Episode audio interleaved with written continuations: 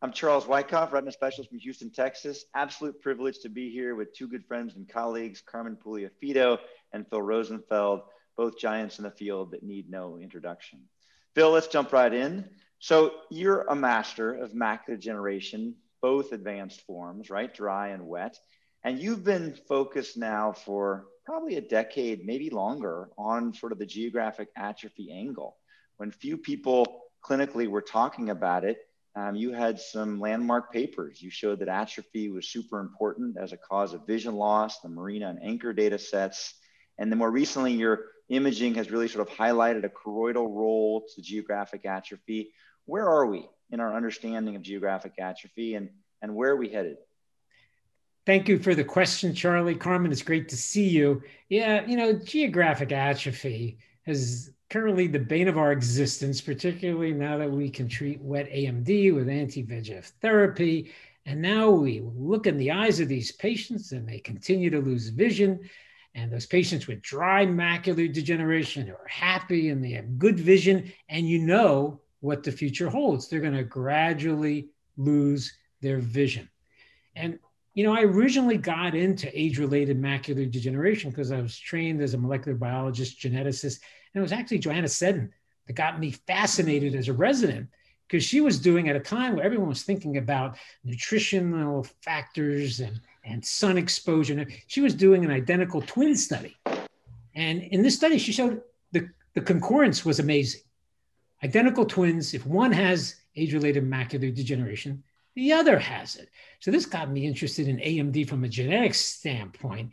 And um, you know, Carmen, you probably remember Ephraim Friedman from the Mass Ear. It was right around that time. And he believed in scleral rigidity. That's where the thinking was in the mid to late 90s. Scleral rigidity as being responsible for age related macular de- degeneration. And along comes genetics. And suddenly people began to appreciate that genetics played an important, important role. And then 2005, with the Human Genome Project, the first genome wide association study.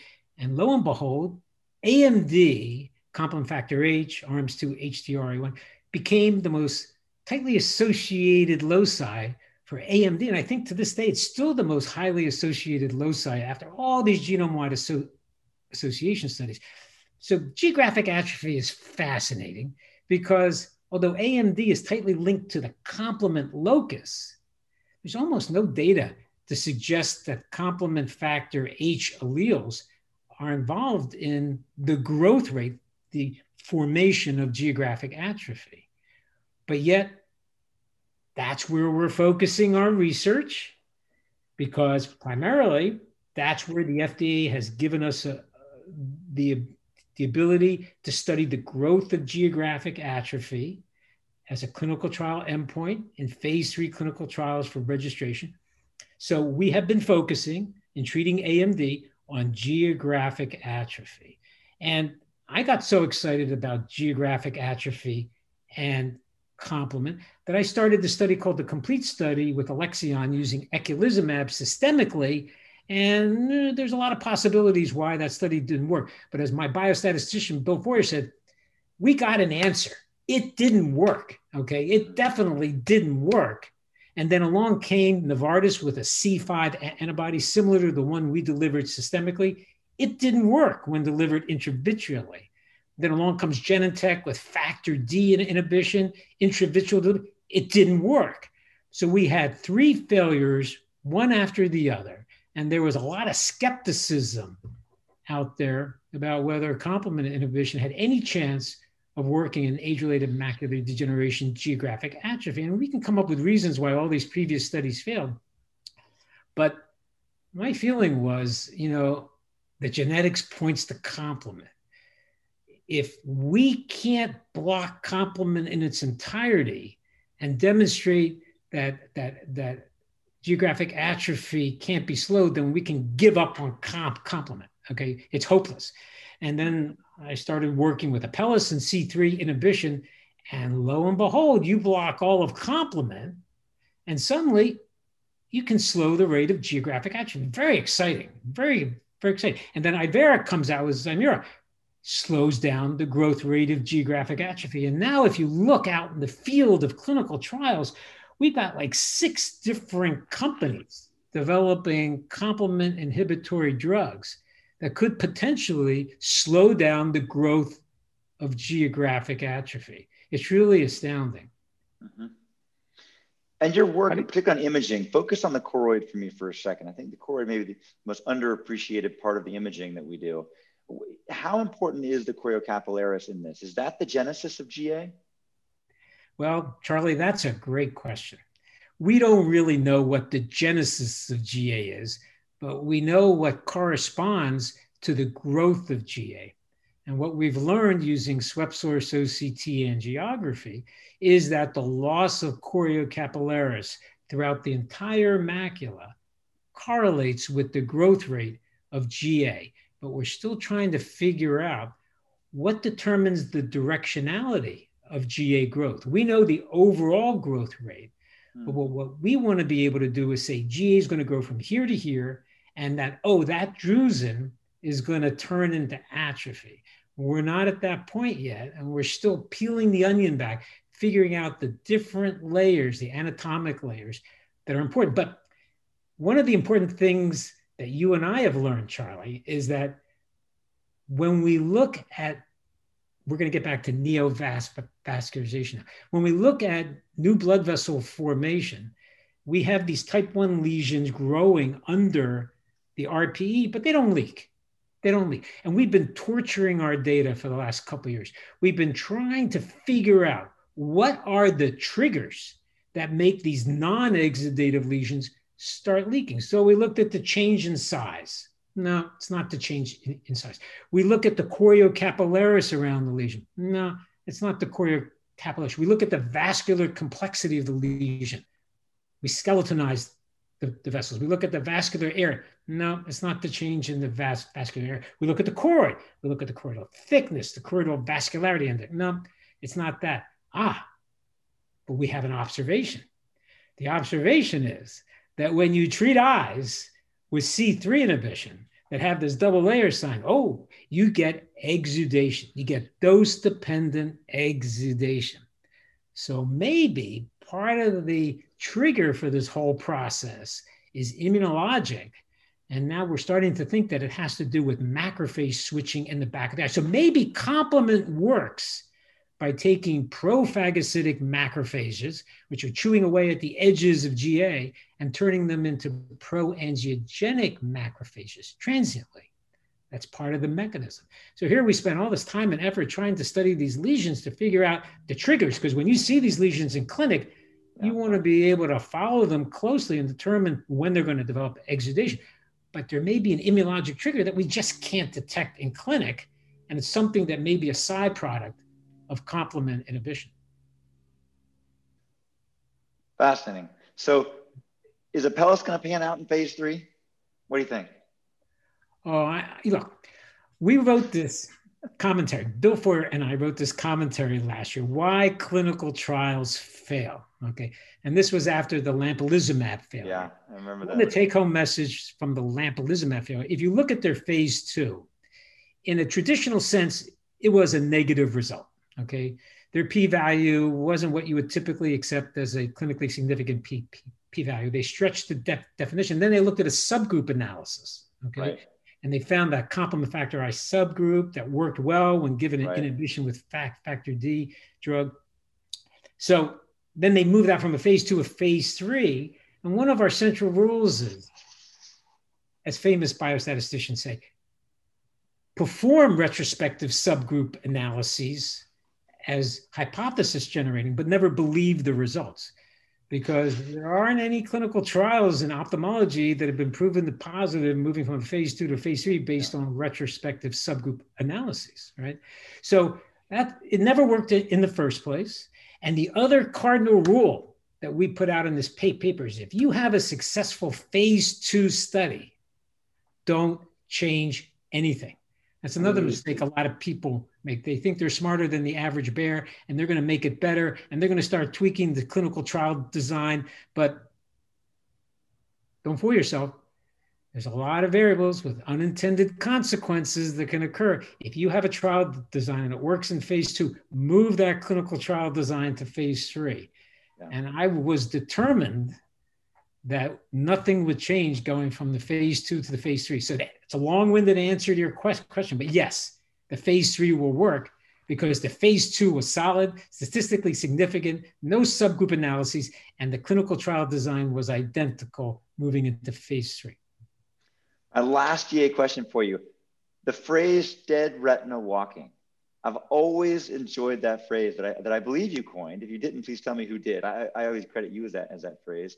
Explain to us what that means in your perspective and why that's relevant to clinical trials in GA. All right, so I'll take credit for dead retina walking, but that all comes from OCT. And one of the great contributions that Carmen made with his OCT and developing um, the Miami Macular Mapper in uh, in Miami um, is that we started using en face OCT long before it became popular with OCT angiography. We, people couldn't understand the importance of en face OCT imaging, and now they give themselves a dope slap. Of course, it's a really valuable way of imaging the back of the eye. And what we appreciated back in, wow, 2008, 2009, was that when the RPE starts to die, it develops what we now call hypertransmission defects. The light now can penetrate through the RPE because it loses melanin. It's no longer re- reflected back. You get increased choroidal light penetration. We call them hypertransmission defects. And we started seeing that more and more in eyes with intermediate AMD, in eyes with exudative AMD being, being treated. And it became apparent that the retina was dying. The, fo- the RPE was dying. And even though the person could see at that moment, it wasn't going to last. So we coined the term dead retina walking because once you start seeing that, and once it gets to a certain size, it's the point of no return. The vision can't be recovered down down the road. And now we're going to be using it as, as a clinical trial endpoint and studying treatment for intermediate age-related macular degeneration. Super okay. insightful. Really appreciate those comments. So, Phil, moving on to imaging. Is OCT angiography ready for prime time yet? Carmen, in my practice, it is because when you get OCT angiography, you also get structural OCT imaging. And that's an important point that people don't understand. Just because you get OCT angiographic scans doesn't mean you have got to put in the time and effort to look at the angiographic images. The images that you get just from structural OCT is as good as any structural OCT system. So I routinely get OCT angiography on the majority of my patients in clinic. That doesn't mean I sit there and take the time to um, analyze the results. People ask me, what are the killer apps for OCT angiography compared to structural OCT? And I have to be honest, the structural OCT by itself gives you almost everything you need. In fact, I don't usually get fluorescein angiography or indocyanine green angiography because structural OCT gives you most of the information that you need. The killer apps for OCT angiography, particularly swept source OCT angiography, is detection of these subclinical lesions, which are, occur in anywhere from 13 to 15% of patients with dry AMD, which isn't. And I think it's very important to confirm the diagnosis so you can follow those patients closely. Now, we play this game in clinic where we see the double layer sign on structural OCT and we guess whether a subclinical lesion is actually there. And most of the time, we can determine if the subclinical lesion is, is there. So, detection of subclinical neovascularization in AMD. And as our resident, now chief resident, Jonathan Russell, has done so superbly, is he's generated a series of papers published in Ophthalmology, Retina, and AJO now, showing that wide field swept source OCT is as good as wide field fluorescein angiography for proliferative diabetic retinopathy. So the two killer apps there's one in AMD for detection of subclinical neovascularization and in diabetes to look at the wide field capillary drop dropout, and pick up those early stage neovascular buds, as well as the more established neovascularization. And he showed, and now with the latest instrument, we have a 15 by 15 scan, which is truly amazing. So he found that by scanning on the macula and on the optic nerve, you can get 99 plus percent of the neovascular lesions that you can detect using wide field fluorescein angiography. So, do you need swept source OCT angiography? No, you can manage your patients beautifully. Are you going to get reimbursed for OCT angiography? Not in the United States. I don't know why, but we've hit a roadblock whenever we've gone for reimbursement for that code outside the United States. Yes, and that's why the instruments are selling like hotcakes outside the United States. But if you want to treat your patients well and do follow up scanning so you can get longitudinal information, your patients will be great, grateful. And I think once you get used to imaging, particularly the, the diabetics, you get more information, more useful information. And I think it's time to start considering a whole new diabetic classification scheme based on wide field OCT angiography. What about autofluorescence? I use it all the time in baseline di- diagnoses. For routine AMD, I don't use it. I think it's useful for um, di- diagnosing other macular degenerations, um, rare conditions. I routinely do it, but um, in routine clinical practice, it's not particularly useful for the common diseases. Charlie, do you have some questions? Push, yeah, I got one for the patients, for the, for the physicians that don't have OCTA, and they're looking for your double layer sign. And you said, I articulate what you just said. You said it, with you and your fellows, you sort of have a game where you try to determine which double layer sign is going to harbor a type 1 membrane and which will not what are those little subtle cues that the rest of us can look for that aren't doing OCTA on all these patients with these sort of confluent areas of drusen that might be harboring type 1 lesions? Well, I think Robyn Guymer's term um, that she published, and we went along with her because we were serving as the reading center for her OCTA images, is a Sire sign. And the Sire sign is a shallow, irregular retinal pigment epithelial elevation. And that's exactly what it is you can call it a double layer sign. You can call it a flat, irregular retinal pigment epithelial detachment or elevation. And it's this low lying pigment epithelial detachment. Occasionally, it can look like a little druse, but it's usually a little bit larger than a druse, mm. usually 300, 400 microns. She put a thousand micron limit on it. I think that's too large. I think you can see them much smaller. And mm. they have an irregular pattern. And the other key is look for the internal reflectivity. A druse usually, not always, but a drusen, drusen usually have a more homogeneous internal reflectivity, where the double layer sign has a more hyporeflective internal structure. That um, if you have drusen on the same image, you can really distinguish between the two. It's a, there's a learning curve to it, and unfortunately, the best way to to become an expert in the learning curve is to compare OCTA next to OCT structure, flow versus structure. And that's the other take home message. If you're going to perform OCT angiography, you always want to look at your flow image on face next to your structure image. And you always want to look at your corresponding B scan with the flow next to your B scan with the structure. You can't forget the structure. Flow and structure go together. You got to look at both images to fully interpret what's going on. Well, Phil, thanks so much for this wide ranging discussion of imaging and how it all fits together in the future of macular degeneration. Thank you, Carmen, and thanks for starting this whole OCT craziness. And Charlie, it's always a pleasure working with you in clinical trials and on papers thank you for taking the time to talk to me. It's greatly appreciated. I look forward to much great. more.